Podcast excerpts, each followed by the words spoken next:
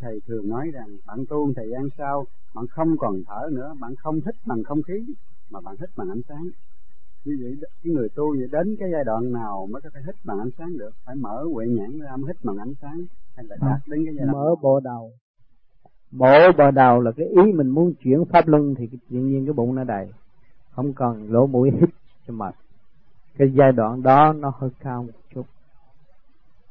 Bây giờ không làm được sau này sẽ làm được. Với dùng ý là nó phải chuyển, dùng pháp luân là nó phải vô, mà vô trong cái nhẹ nhàng, tuần tự, mà đó là ánh sáng. Không phải còn hơi nữa. Cái hơi không cần thiết. Nữa lực nó không cần thiết?